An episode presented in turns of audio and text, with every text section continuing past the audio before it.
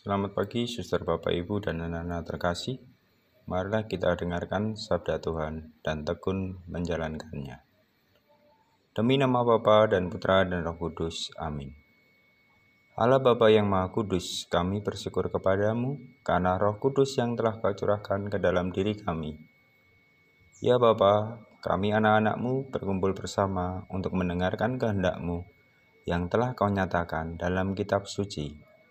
Karena itu, kami kini mohon kepadamu, utuslah roh kudusmu untuk membimbing kami, agar kami dapat memahami kehendakmu yang tertulis di dalam kitab suci, dengan perantaran Kristus Tuhan kami.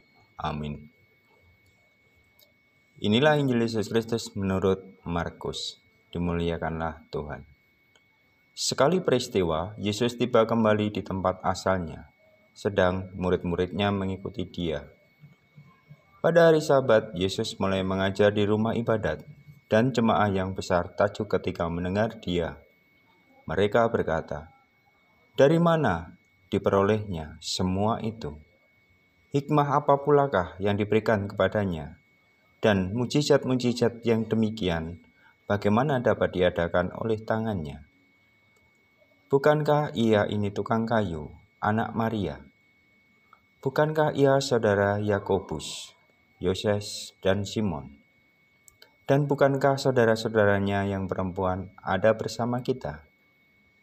Lalu mereka kecewa dan menolak dia.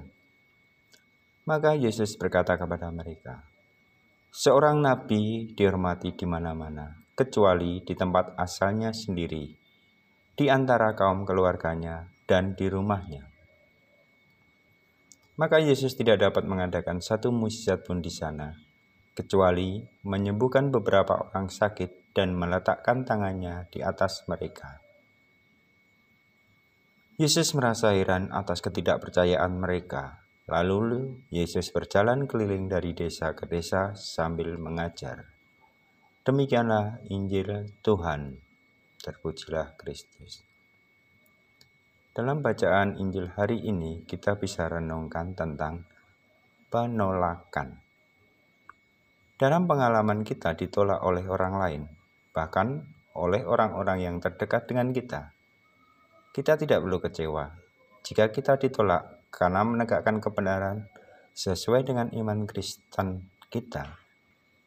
Suara kenabian kita harus kita gemakan pada zaman sekarang ini Marilah kita mengingat juga bahwa Tuhan Yesus juga pernah ditolak, bahkan sampai menderita dan mati di kayu salib.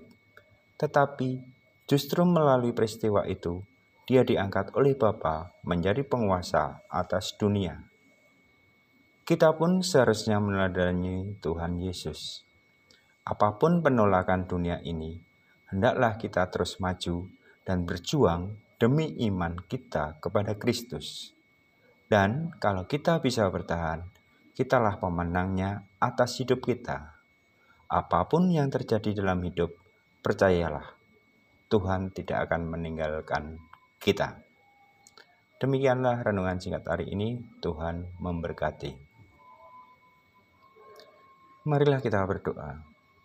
Ya Tuhan, ajarilah kami untuk selalu membangun kerukunan di dalam hidup kami Semoga kami berani untuk mengenal sesama anggota lingkungan dan berani untuk saling peduli.